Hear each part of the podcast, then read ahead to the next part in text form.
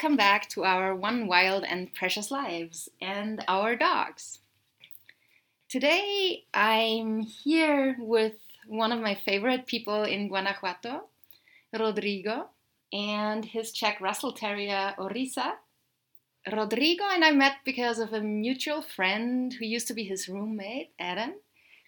But we just didn't really hang out all that much. But when Adam left, or shortly before he left, he kind of told me, "You need Rodrigo," in, or that's what I heard. I'm not sure if that's what he actually said, but I feel like he told me that you need Rodrigo in your life. He's gonna be your new Adam, and he needs you in his life because you're gonna be his new Adam. Kind of set us up on a friend date where we went to a Japanese restaurant. Yes. Hello, everyone. I'm Rodrigo. Yeah, he told me the same. Like, uh, I think Chrissy ne- needs you, and you need her, and you can be like great friends. So try to call her. Yeah, and I, I think at the beginning we were like kind of shy, Yeah, like just hanging out like once, like every couple of months or something. Yeah, but at some point we started hanging out like every week, like Monday. it's kind of funny. It was like someone setting you up with someone, but as a friend date, not a, not like a setup. I have never met someone in this particular way before. I think. Yeah, that was weird. But I, I think that's Adam's thing. Yeah. Yeah. And he was right about it because I'm really, really grateful to have you in my life. Especially a few months ago, I was going through a hard time, and you were the person who made me feel that I could always come if I needed you, or if I needed a place to feel safe, or if I didn't want to be at home alone and be depressed. Yeah. Oh, And that's nice. yeah and you really you really gave me that feeling and you meant it because you like me are someone who wouldn't say that if you didn't mean it hmm and if you say it you keep your word and i kind of felt that and just knowing that made everything better Mm, yeah that's nice. Thank you for telling me that. yeah and i'm i'm going to really miss you when i move away from guanajuato i feel very lucky to have met you and get to be a friend yeah. Yeah. Um, thank you for telling me. I, I feel the same. Yeah, I feel the same. Yeah. thank you adam for setting us up yeah. Well, thank you, Chrissy. I feel the same. Yeah. Thank you.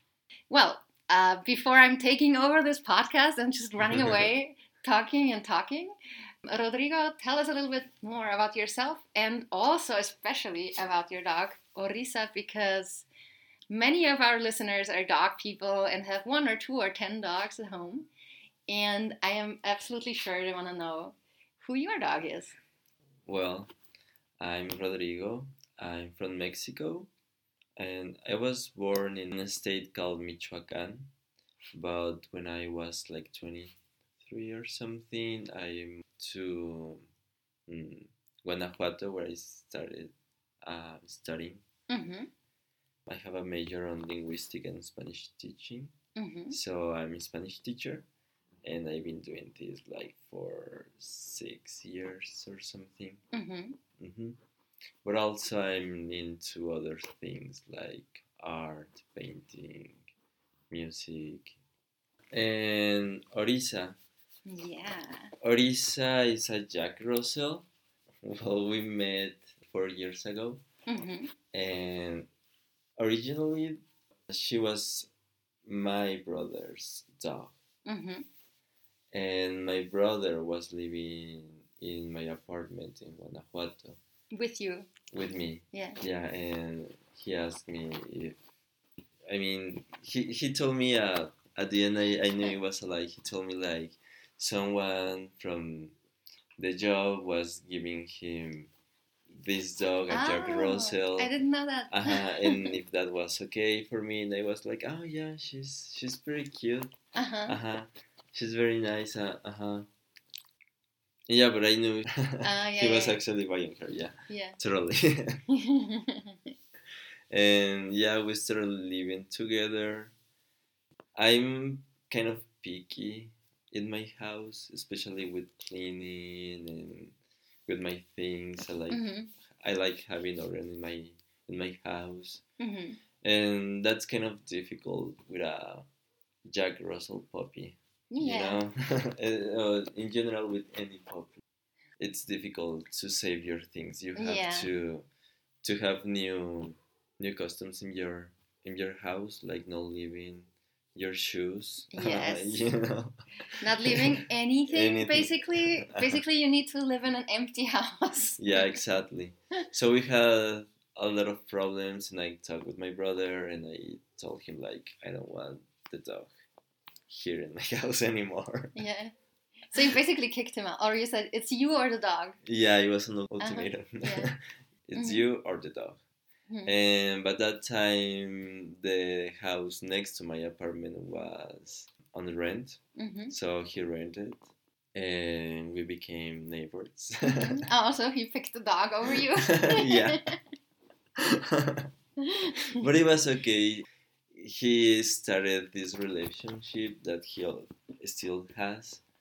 It was like three people and well, a couple, me and a dog, and this space was like two. Yeah. too oh, you all lived in your. I didn't realize. Yeah. Yeah. in my apartment. Yeah, so I think it was a good decision for him Yeah. to move to his own house with their dogs Mhm. because then he got another dog, a border collie, Mhm. Macarena. Macarena. Yeah. Everything at the beginning was all right, but something happened between Macarena and Orisa. I don't know who was the the bad one in this, hmm but the thing is that they started fighting and they had like a big fight once. Orisa started and Macarena like fight back. hmm But since Macarena is a border collie, is much bigger than Orisa, Yeah. and Orisa almost died in that attack. Well, my brother and his girlfriend they decided they couldn't have both dogs in the same house. hmm So they asked me to take care of Orisa for a while until resolve the problem. Ah, okay. Uh-huh, the idea, For a while. yeah, the idea wasn't to keep care of, of course, was to see if they could have like some training for the dogs or Mhm. move even to another house Mhm. with two gardens, you know, like a front Yeah. yard and a backyard to keep them Mhm. apart. But well, it wasn't an option. She started living with me, and at the beginning, I was not that agree. I, I didn't agree with the idea. Yeah. I mean, But you the- did it as a favor for your brother. Yeah, Yeah. yeah. And well, I don't know. Something changed. I also had problems, you know, like some issues, and I was feeling actually very alone at that moment. So Orisa came in, yeah, in the right moment, like when I was feeling like very sad, very lonely, and then I was kind of sad because she was with me, you Yeah. know, because the the way I received with all like I don't know how to say like well injured, you know, with some injuries in around his, her neck and Oh. everything. Oh, that was right after the attack. yeah, it was Yeah. in the same like one after one hour after attack. I Ah. got her like in this state, and I was like, I don't want any problems with dog because I also I have a lot of stories with dog like with injury and accidents with dogs, and I didn't want like anything hmm to do with pets. My turtle was killed by a cat like last year before that. Mhm. So yeah, I was like kind of traumatized, you know. You didn't want to have that kind of relationship again. Yeah, exactly. Yeah, but then Orisa and I started became friends, I think. Yeah. I started like get used to her and yeah, she started being less anxious about being a new space and hmm and little by little we started like being like very close. Yeah. We started go hiking together. She goes with me when I have to work like in a cafe or something or she's even in some of my online classes Yeah. yeah so she's part of my life life right now and Yeah. And Mhm. she's your dog now, right? Not your brother's dog. Yeah, yeah, exactly. Even if they move to a bigger house or whatever. Or if they left the country, she would be with you. She would stay. Yeah, exactly. Yeah. Yeah. I told them that there's no way I, Orisa is going back Yeah. to you. Yeah.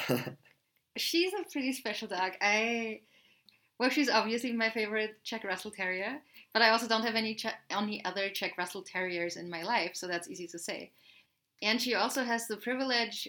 Game has shared her mat with her. Game has a magic carpet. Nobody gets to touch that. Um, when she's on it, nobody can be on it or interact with her. It's like this safe space, and I make sure that nobody goes on it, and she also doesn't want it. But they have slept together on her mat Yeah. at a cafe, for example. Yeah. Yeah. She Orisa up until now is the only dog who has ever had that right in Game's life. Oh. Yeah. So she's pretty special. Yeah. she- And now she's sitting on my lap and I'm enjoying her. Unfortunately, the listeners can't see her. Well, so what I wanted to talk to Rodrigo about today is something other than dogs. I want this podcast to not only feature dog content and living abroad content, but one other thing that is really important to me personally is queer content. And up until now, I haven't recorded a single queer episode. So I want to make this our first queer episode.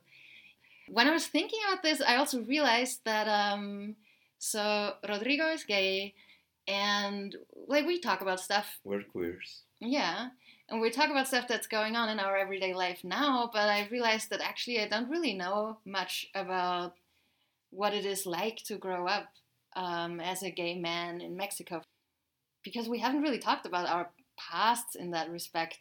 Um, not really. would you mind sharing a little bit what it was like? Because I imagine it might be quite different than it was for me growing up in Austria. Because the surrounding culture is different. It's different everywhere, and it's also different for every person. What was your personal experience? When did you realize you were gay, and how did you experience that? Who did you share it with, or did you share it with anyone? Did you have a coming out? Um, well, it's difficult, I think. I don't know now, but when I was a kid, hmm It was- what, what year were you born in? I was born in 1990, hmm so I'm 31, so we're talking like in the 90s. Mhm. Uh-huh. Yeah, when I was growing up, and when I realized I'm gay was when I was maybe seven. Oh, that's really early. Yeah. yeah. How did you realize? I did not know. I didn't realize so early. Well, I don't, I don't know if I realized I was gay, but I realized I was like kind of different from other kids, like Mhm. boys. And also my toys choices and stuff like that. My sister used to have this Polly Pocket set. Do you know Polly Pocket? I feel like it sounds familiar, but I don't know what it is. Well, it's like a tiny house. It's Uh-huh. uh something like a shell or something like a little oh case. yes, yes, yes. I've seen and those. you Yeah. open. I never had those. and it's a house with a Uh-huh. tiny Yeah. doll. I was not into It was those. so cute, and I was and I wanted one, you know. Yeah, yeah, yeah. So yeah, I kind of felt like I was different in that moment when Uh-huh. other boys were were asking for, you know, like more mainly toys, like action figures or Mhm. toy weapons or whatever. hmm And I wanted these Polly pockets. And did you tell your parents that you wanted one too? I told my mom I wanted one. Yeah, and she got me one, Mhm. a yellow one. I think she she was like okay, but she wanted like this toy to be like totally girly, so she got me a yellow one. And usually they're pink, or Uh-huh. Uh-huh. My sister had a pink one. were you as happy with the yellow one as you would have been with the pink one, or was it lesser? No, I was really happy with my Polly Pocket. and also my mom managed to got other like kind of the same style toys but with like more mainly Uh-huh, so what- Content, what, was in there? like a the shark and you know Uh-huh. like a really mainly shark and with some guns and but it was cool it was cool it was the shape of, of a shark Uh-huh. and then you open it and it was like the base uh-huh you know some character Ah, and um, in the mouth. uh, in the mouth yeah And did you enjoy those just as much as the the other ones? Yeah, I think so. Maybe it was it was the idea. So I, I maybe I didn't have like any problem about like girly stuff or more like boy stuff, you know. hmm But then also like in elementary school, all boys wanted to play soccer, and I didn't like Mhm. soccer. I don't like soccer at all. For me, it was easier to hang out with the girls, and the girls were playing like Barbies or Polly Pocket as well, or Mhm. talking about like girl things. So I started like hanging out with them, hmm and I felt like really comfortable. I, I didn't want to hang out with the boys, you know. For me, Yeah. soccer was like too mainly very violent, and I wasn't like that. I was I felt like was more delicate, you know, more shy as well. But nobody made you play soccer, so it was okay to play with the girls, or No, well, actually, someone made me play soccer, but I'm going to that part of the story. But yeah, this wasn't easy because I was having like a, a lot of bullying at that time. Like Mhm. obviously it wasn't normal yeah, for a boy to be playing with Barbies and spend the whole time with the girls. and there know? was no one else in your environment. like doing the same Yeah. now. Yeah, so I was receiving bullying from the girls, like you know, like making fun of me. From the girls? Uh-huh, for hanging out with other girls, but Yeah. also from other boys, from the boys, like all of the boys. hmm Yeah, because obviously for them I was a faggot, like they call us, you know, like a joto or hmm something. At that age already. Yeah, yeah, it was like I was yeah, like maybe first, second grade. Yeah. Uh-huh. So it was like seven and, or eight. Did you all even know what that was supposed to mean? Kind of. Yeah. Kind of, yeah. Yeah, so I didn't like school at all at that time. And I also was having issues with my family. Well, my family was having issues and they were fighting all the time, like my parents and also my brothers. I have two brothers and one sister. hmm All of them are older. hmm So, yeah, they were also kind of mean with me for the Mhm. same reason. So I was receiving bullying in my house and also in my in my school. It wasn't easy for me. Yeah. For everyone, it was weird. I don't know was why it was a big deal. I mean, I Mhm. was just someone to have fun. But for my second grade teacher, was a very bad thing to do. What was the bad thing? The playing with girls? Yeah. So in front of everyone, she was telling this story about a girl like used to play soccer and hanging out with boys and have a very butch uh, style hmm and manners. And at the end of everything, she became lesbian, and now she. And at that moment, she was in problems or in trouble or whatever, you know. Where Well- have her travels been?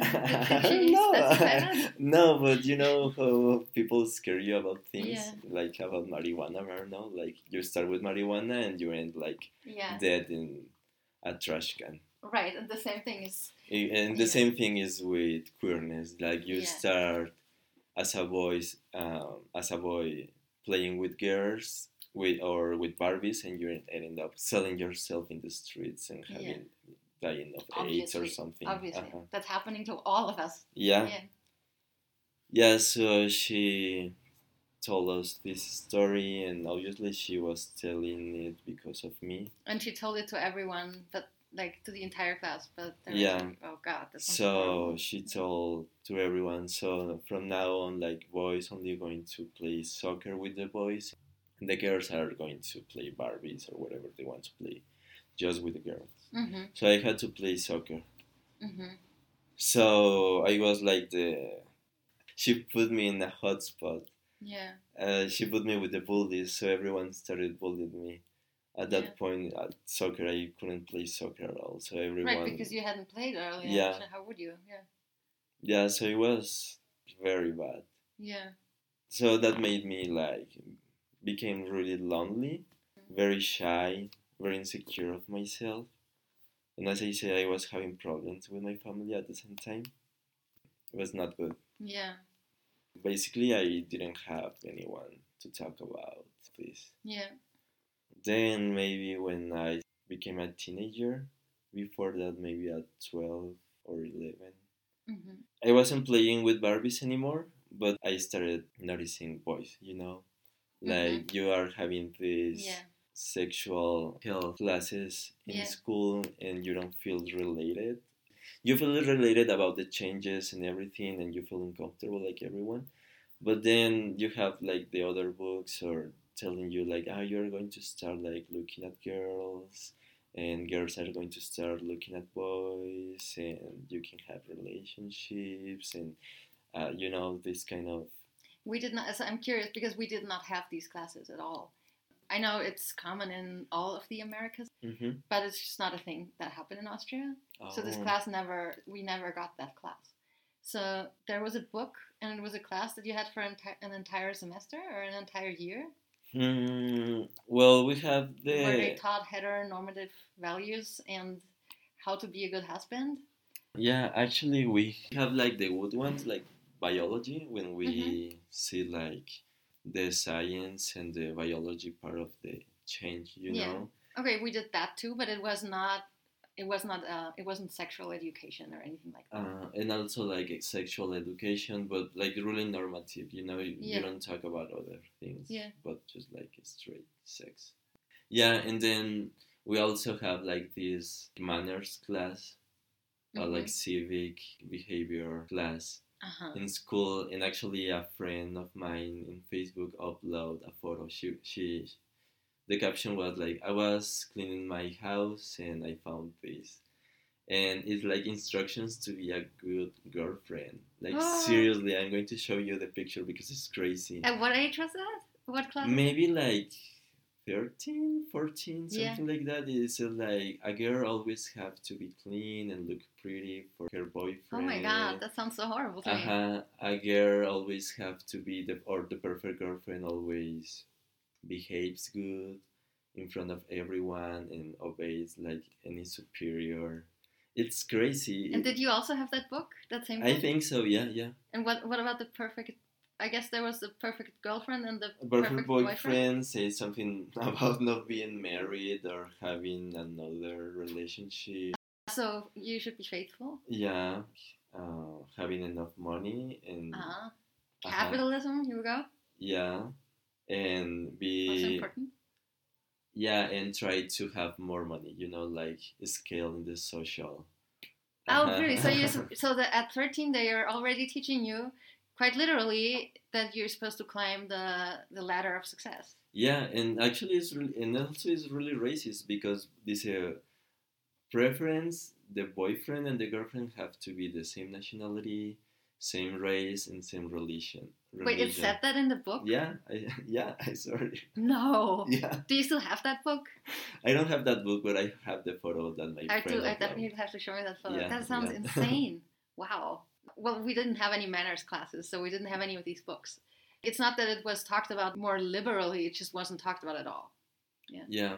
So it was crazy because we had like the good information. Like I know about sexual disease since I was like 11 or 10. Yeah.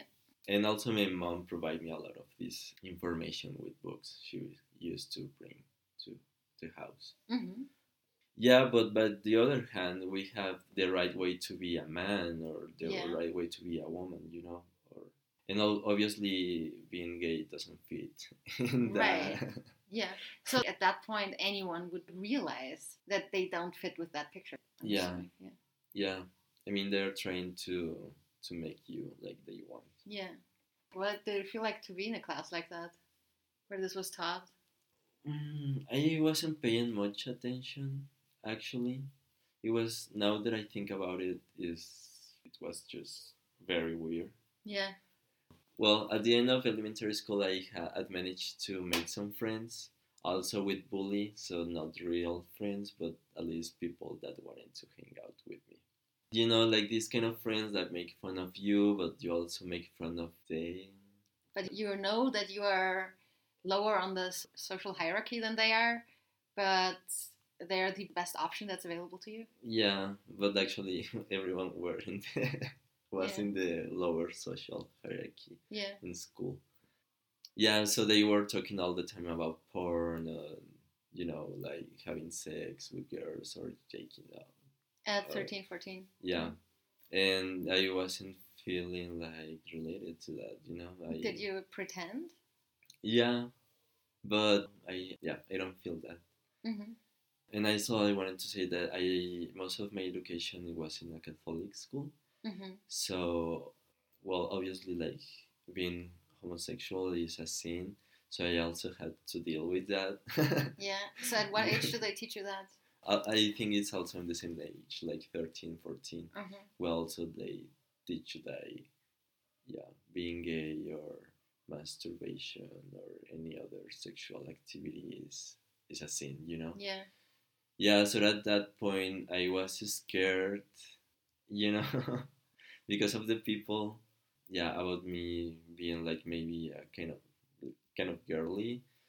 Uh, I was scared about being punished by God, you know, because Yeah. I don't, I didn't want to go to hell. Yeah. I mean, you know, so I was at that point. It was like ah, very hard because I know what I am, you know, but I don't want to be this because I don't want to disappoint everyone, like my family.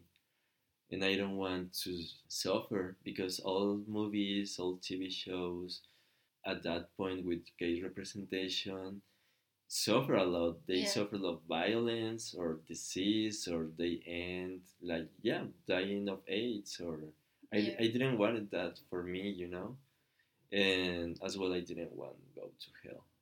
Yeah. I was fantasizing, you know, like just talking with me about that. Yeah, but by the other hand, with my family and everyone, I I didn't talk about anything. So you, yeah, you didn't want them to know. Yeah, I mean, I think at some point it was very clear that I was gay, so Mhm. there there wasn't much to say. Hmm but yeah, I, I didn't want to talk. It, and it, that made me very. Uh, I built a wall with my family. You know, that it's still like very high. I don't talk about myself with my family. I talk about my work, Yeah. like normal stuff that's going on in the world. You know, but I don't talk about my friends or my relationships or Yeah. Did you never have a conversation with them about these things?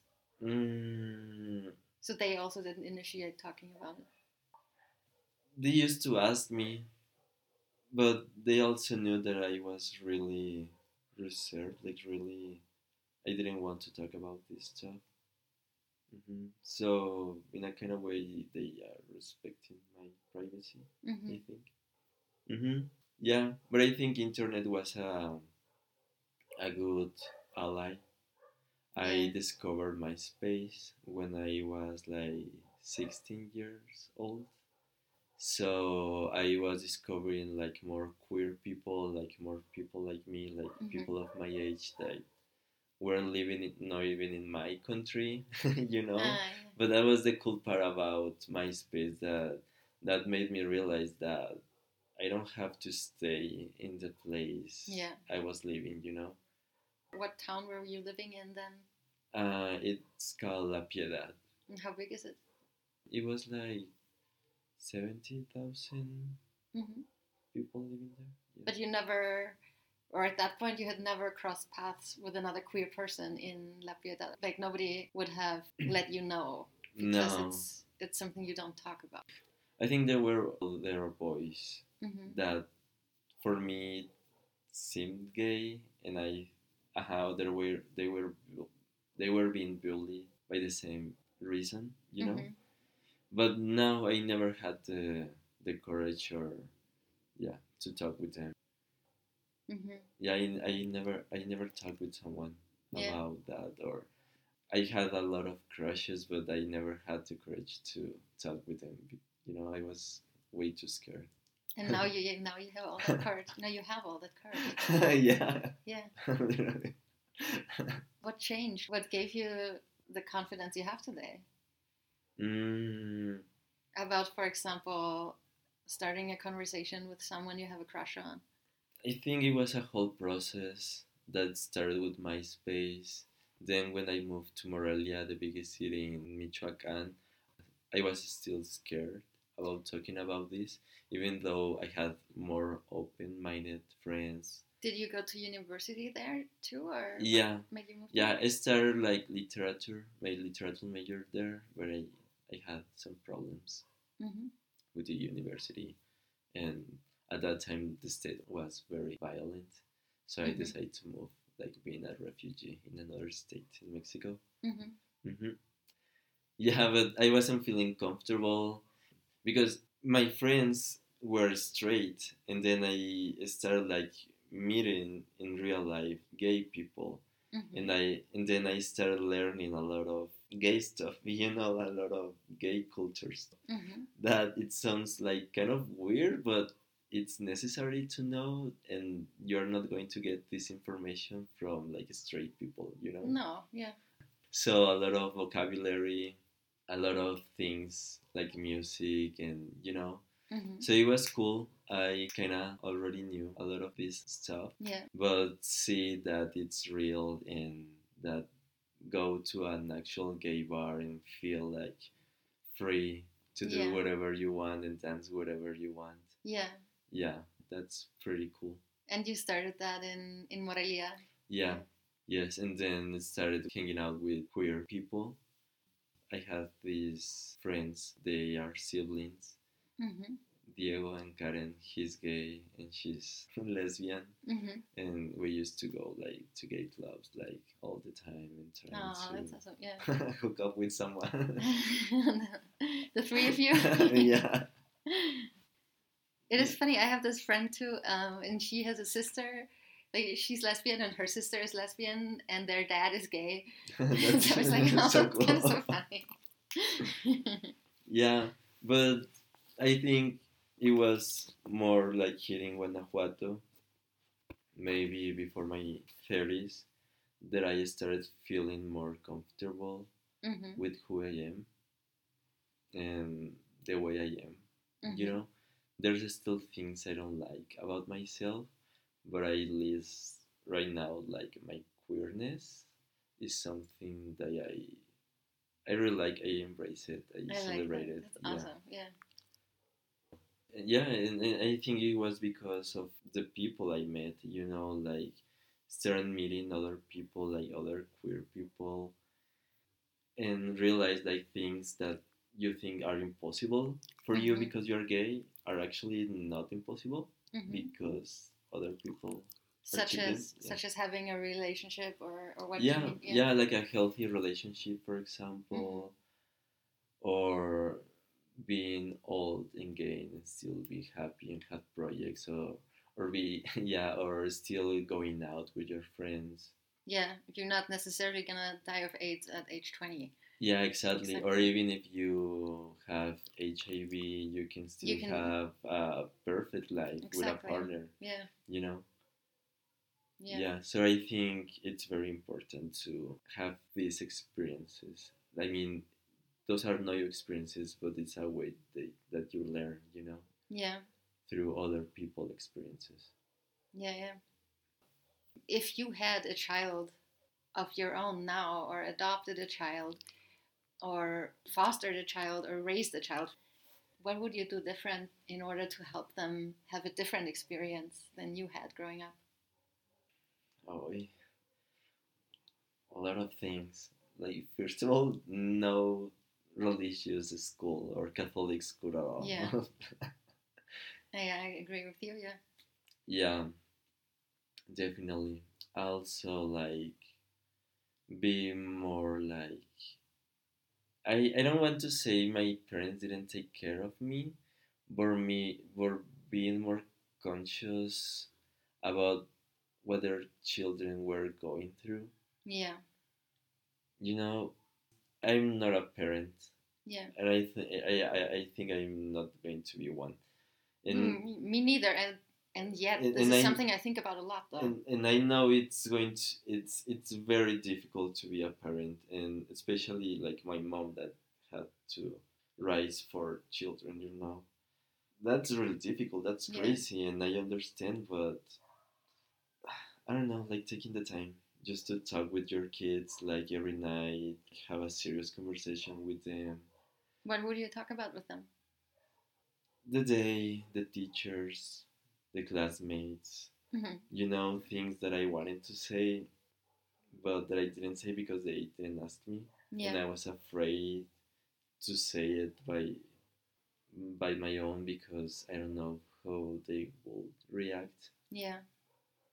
and also well, like make them realize the house is a safe space hmm to talk about whatever you want, Yeah. you know.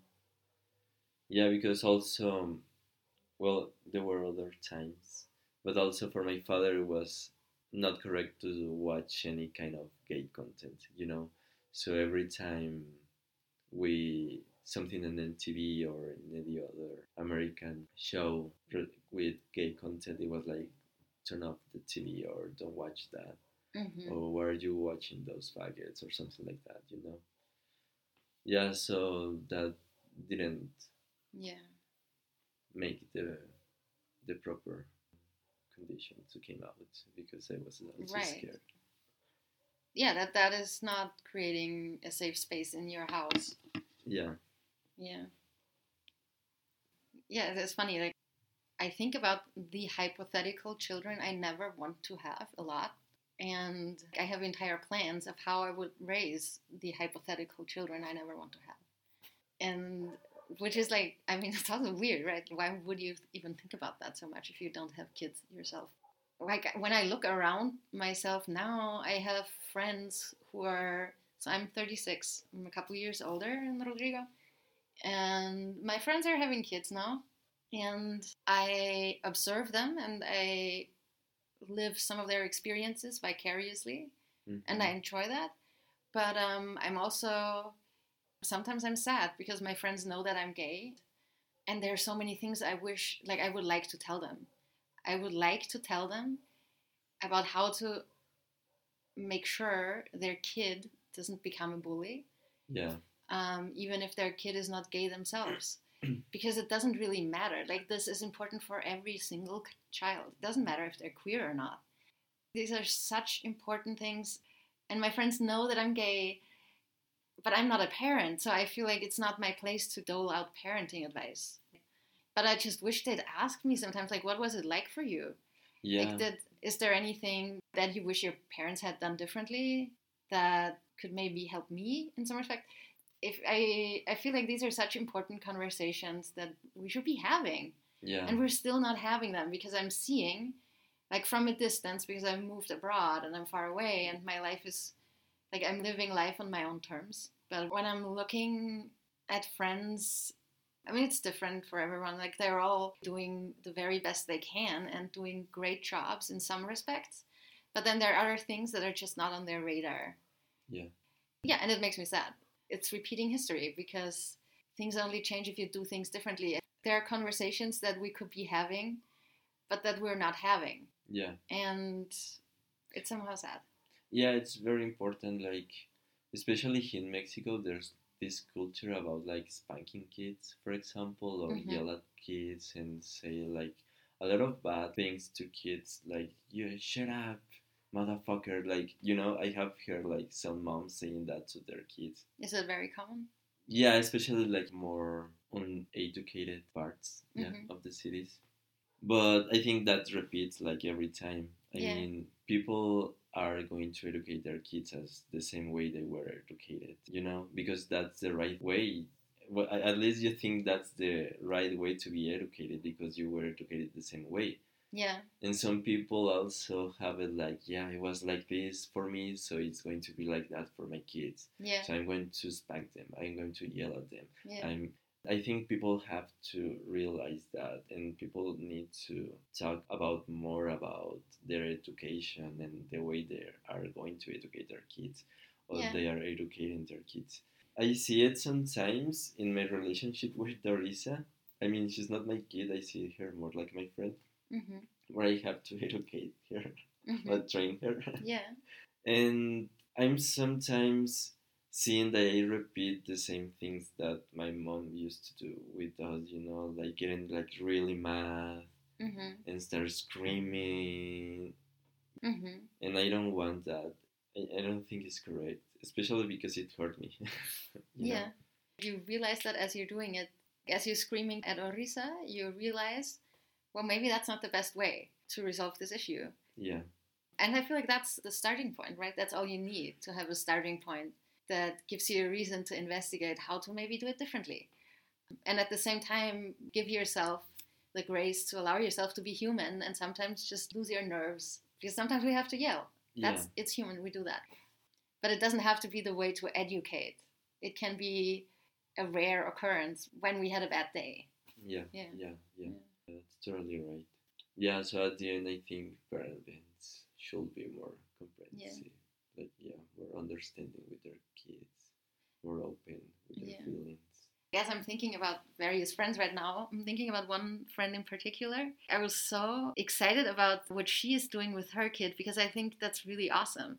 She's a white woman living in the US. mm-hmm. Her partner is also white. They have a kid, and she is making this effort to raise an anti racist child. She is putting time and energy into research of how to best do that. So we've talked about this a little, Mhm. her and I. And I'm just, I love that you, as a white person, are aware that there's racism in our world and that you don't want your child to grow up to be inadvertently complicit in that. You Yeah. want your child to be an anti racist because you can't not be a racist. You're a racist or you're an anti racist. You can't not participate in a conversation that involves all of us all the time. yeah So I asked her about a couple of things of what she's doing. And for example, she's making sure that the children's books she buys feature people of all kinds of different skin colors. Well, it's a white supremacist world out there still, and I assume that mostly when you, if you go into a regular bookshop, at least if you went into one in Austria and went to the children's book section, you'd probably find books, and everyone in those books would be white. yeah So she's going out of her way to track down books that feature like all kinds of people. And I think that's like because that's when you have to start. I feel like that's when you start. You just normalize that people come in all kinds of colors and in all kinds of sexual and romantic orientations and all like I yeah, yeah Like, like I the don't- flesh color exactly. even flesh color is racist Yeah. flesh is not that color Yeah. you know yeah, I mean it's ridiculous if you think about it. It is really it's funny. Um, but so like there is, I feel like there is like um, talking to people like her makes me feel like there is hope out there yeah that at least some people are starting to make an effort because in a way like it is not yeah it's not the it's not the job of the oppressed to uh, educate the oppressor. Like there is a you also have to just like realize that something around you is not quite right and then look for ways to do it differently. But you also have to want to do that. Yeah. I don't think change can be imposed from above. it's Uh-huh. it's difficult. It's both maybe. Yeah, it is both in the sense that, for example, like the change that has to be imposed from above is that these books that you were taught with, for example, yeah that those books they cannot be teaching materials. I mean, and if you have sexual education classes, which I think is not a bad thing, we had the biology of that, but it was not like it wasn't related to any manners classes or anything like that. mm-hmm. So if you have the sexual education classes, then this is something that has to come from above. You need to restructure them to be more inclusive, to talk about gay sex, yeah to go, to talk about the yeah, like all the colors of the rainbow, and to present them as all equally valid options. It's not a binary world, and I guess this is a change that would have to be from above from above. Yeah. Yeah, yeah. It's and also I think that people don't know how to educate themselves. Yeah, or how to teach themselves. So they need like a guy, and this guide needs to be someone like really neutral or not like a Non-judgmental, person. yeah. Uh-huh, judgmental people person. I do think people are doing the best they can most Yeah. of the time. But sometimes, like that teacher you had, for example, who told you the story about the lesbian girl who somehow ended up badly. Yeah, I don't know what her deal was. Was she misguidedly trying to protect you from something? Or was she an evil bitch who should rot in hell forever? Is there even a difference between those two? Well, sometimes? I think about it and I say like I hate that bitch, Yeah. you know. But and you have all all the right to hate her. Yeah. yeah, but most of the time I don't even think about it. Right. She has not earned the right to be someone to be thought about. hmm Yeah. Yeah, but sometimes I feel like what I am, you know, like like the way I am, it was built because some of these parts are each is seen or each is a block in my in me, you know, and I don't. building block. Yeah, building block. So I don't like the I don't like that people have have this power on me, you know, like Well- or think about it. Is there what is a building block that you would rather that you feel like you have now, but that you would rather discard? Well, like that one, I don't want to. I I I'd rather not to have this building block because it makes me like scared, you know, and I don't want to be scared of anything. hmm Do you feel what this teacher, the building block she gave you, is that still part of you? Yeah, a little bit like in the fact that I could lose my friends like in any time, like I it, that happened, like at that that happened at that time, you know. hmm So you're saying you acquired that fear of losing your friends specifically after hearing that story? Yeah, but I don't know. It's it's just things that I think about sometimes. How other people's actions can have a huge impact in your personality or in the way you see yourself or Mhm. the way you build yourself. And I don't think it's fair that someone else, like a teacher, Yeah. have that right, you know, or have the power to be that big in your life. And right. yeah, it, it's kind of unfair. And Yeah. It is unfair. And a teacher should be someone you can trust. There should be someone you can come to yeah, and who helps you figure yourself out. That should be the role of a teacher, Yeah. yeah, not to judge. Yeah. Or oppress especially, or especially in second grade. I mean, Yeah. we were eight. At eight years of age, you should be able to play with whom and whatever you want. Nah. Well, let me ask you one more question. Yeah. Do you feel like now, like today's um, life as a gay guy in Mexico, in a city the size of Guanajuato, how many inhabitants do we have? Like, 100? I think it is right, hundred thousand, that, something yeah. like that. Yeah, I've looked it up several times. I'm really bad with numbers, so Yeah, I keep too. forgetting it. Do you feel like being an adult um, and in charge of your own life, this is a good place to be queer, or do you feel like there there's also a lot that still has to change? I mean, it's not a perfect place, but it's not a bad place to live Mhm. as a gay man. At least, you know, I don't. There's no homophobia here, or like evident, or like violence or homophobia. Maybe like judgy looks if you are holding hands with your partner or Mhm. kissing your partner, but not more than that. I Yeah. think.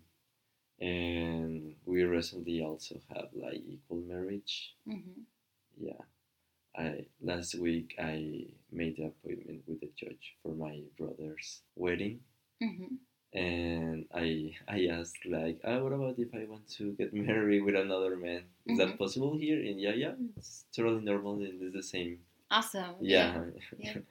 yeah so that's cool yeah i think people here is respectful with other people as i said maybe a little bit judgy and talking about you behind you but not more than that you know like the gossip thing Yeah. Like normal in a small town but at the same time it's a small town so it's still very traditional and very religious hmm and maybe for me, it's not something bad because I'm not from here and I didn't grow up here. hmm But maybe from someone that did, it's more difficult because it's something like more like take care of your parents. You know, like Yeah. keep the up. Yeah, especially because you want to keep the status of your family, for example. hmm So I have like dated or hooked up with a lot of guys that are really shy, like really discreet with their sexuality. hmm Like you, like I need to hide sometimes, you know. Because or- their family is from here, from Yeah. Guanajuato. and it's a small town, so maybe your one of your friends is not going to see you at the gay bar, but sometimes like the friend of a friend or something Yeah. like that. Yeah, yeah. Yeah, yeah. I think the living quality it's for a gay guy, for a queer person, it's it's very good here. hmm But if you are more like into dating or you want to meet someone new, it's a little bit more difficult because you have to deal with these kind of things. you Yeah. know, like Yeah, because if you met someone from Guanajuato and wanted to date them, you would still have that problem too, because their family would be from here. yeah. Yeah. Yeah, exactly. And yeah, like dating will be like more difficult like when like go to his place or Yeah. you know, little stuff like that or yeah, sometimes I feel it's more personal, but I think like the options Yeah, of course. uh, you know. I'm getting older and the people moving here are younger because it's a university city. hmm So most of new people are students of 18, 19, Yeah, or in the 20s. So sometimes it's kind of, I don't know, like a 32 year old guy should date like 22 yeah, year old guy, you know? yeah, yeah, yeah. Well, you'll just have to come move closer to Mexico City, where yeah, yeah, yeah, to I have know. a di- bigger dating pool. yeah, I know. But I think in general, from where I live when I was a kid to today, Mhm. it's pretty different. I mean, I think like queer people, there are more representation in yeah cultural things of queer people, Mhm. and yeah, people like Mexicans are getting more used to that and are getting more acceptable. Yeah, last um, was this year or last year? But no, both years I think. hmm Um, they wrapped the Pipila statue in a big rainbow flag. Yeah, Like that's a statue that's on one of the hills around Guanajuato, and you can see it from pretty much anywhere in the city. yeah, and that's yeah, a that big was, thing was because awesome. I was like, oh, that's so cool. uh, it's a conservative city, a Yeah. conservative state. So yeah. I mean, I don't know who did that, um, but they left it on for several days. Mhm. So even if it was done by someone kind of secretly, they didn't. There was nobody who immediately took it off. hmm Yeah. Yeah, and I mean, like there, if I'm I'm currently into, I'm watching all kinds of Mexican TV shows, and there is gay representation now in the in the newer ones I'm watching, and it's not necessarily ending badly for them. Yeah. That's Yeah, exactly. like, and, and th- these are I think shows that are also. I mean, I'm watching them on Netflix, but maybe they're also on.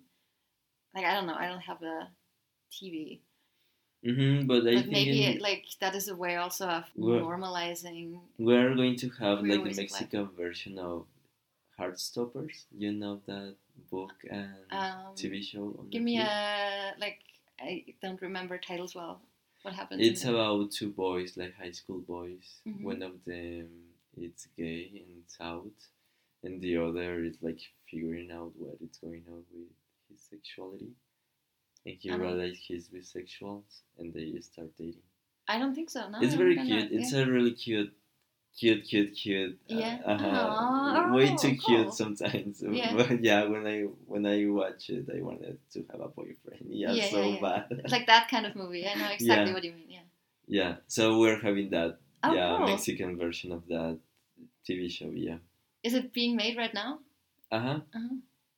Yeah, and also our laws are pretty pretty good, especially like knowing what is going on in other parts of the world. And Yeah. I think like Mexico has like good laws for queer people. Yeah, there are many, like more and more states, for example, have equal marriage rights. Yeah, I think there's only like four. There are like four states that don't have equal marriage, and there are 32 states in Mexico. Yeah, that's pretty Most awesome. of Mexico is gay in that way. Yeah, Also, I think there's already some people adopting and having kids, gay couples, and we have a, a lot of no discrimination laws, hmm not just for gay people, but also for people of any color or yeah status or whatever. hmm hmm So I think it's a cool thing. At least like institutionally, hmm we are good. There's uh, still a lot of things to do, but I think by now we are like kind of good. Yeah. And do you feel like the friends your age will be making their houses a safer space for their kids than the space you had as a kid growing up? I hope Like the so. straight friends you have? I hope so.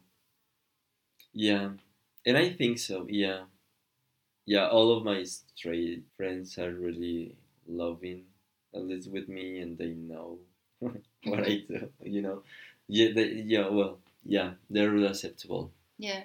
They, I think they really love me, and no matter what, and it's not just me. They accept all queer people, and they know, and I have talked with them about this. You know Yeah. and they know how hard it is to grow up gay or trying to date Yeah. if you're the only gay at the party, you know. Yeah. Yeah. Yeah. So yeah, I hope all these stories have some impact. Yeah. All the the seeds you planted. yeah. Yeah. I have two friends that have kids. Yeah, hmm yeah. Well, one of them is pregnant, and the other Ah. one is is also pregnant, but he also have another kid. Well, here's to the next generation Yeah, having it a little bit easier, just a little bit easier at a time. If we keep that up, we'll eventually get there. Yeah. Yeah, definitely. Yeah, and just remind nothing of this was free, you know? Like all the rights and everything we have right now was through a lot of fighting and protesting. Yeah.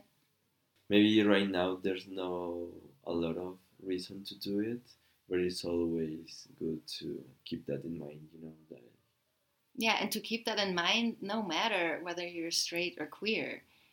If you're not queer, your friend probably is, and you may or may not know that about them, but you should also fight for them when there is something to fight for. yeah, That's what makes a good friend. yeah. Well, thank you so much for having this conversation with me, Rodrigo. Thank you. You've Mm. given me also a lot to think about. Is there something you would like to add or point out or want our listeners to know with regards to the topic of today's conversation? I just wanted to share this. I I know I'm not the only one, you know. So it's sometimes it's good to listen to Yeah. similar stories to yours, you know. And well, I think someone can take something good from this or feel Yeah. a little bit better to feel they are not alone or whatever. I feel like feeling like you're not alone makes all the difference. Yeah, Like all the difference in the world, really. Knowing, oh, it's not just me. yeah, Yeah. hmm Well, thank you so much for sharing your story with us. Um, Thank you. For I feel honored to have had you on. Mhm. Um, one last thing we should definitely say is Rodrigo is the best Spanish teacher I've ever had. And I spoke Spanish when I came here, but it's a work in progress. At one point, I want to be at C2 Spanish level, and I still have a long way to go. I wish I could study Spanish every day, but I just don't have the time and energy to devote to it every day. Yeah. But um, there was a, a couple weeks where I had a little gap in my work schedule. So I was like, okay, I'm going to use that time and go back to studying Spanish. And Rodrigo was already my friend, so obviously I took classes from him. I also have a background in linguistics, um, and I have taught. Ah, Um, I didn't know that. yeah. Really? Uh-huh. So I studied English literature and linguistics, Ah, and I've taught German as a foreign language. So I also know what it's like to be on the teacher's side, yeah. And I also know I know how I personally like to learn, and so I felt like I just told you, which Yeah. is probably not how most students do it. But I told you like I want to learn this and this and this, and I and I learn best like this. Yeah, And- you, you knew what you wanted. and you just adapted to that.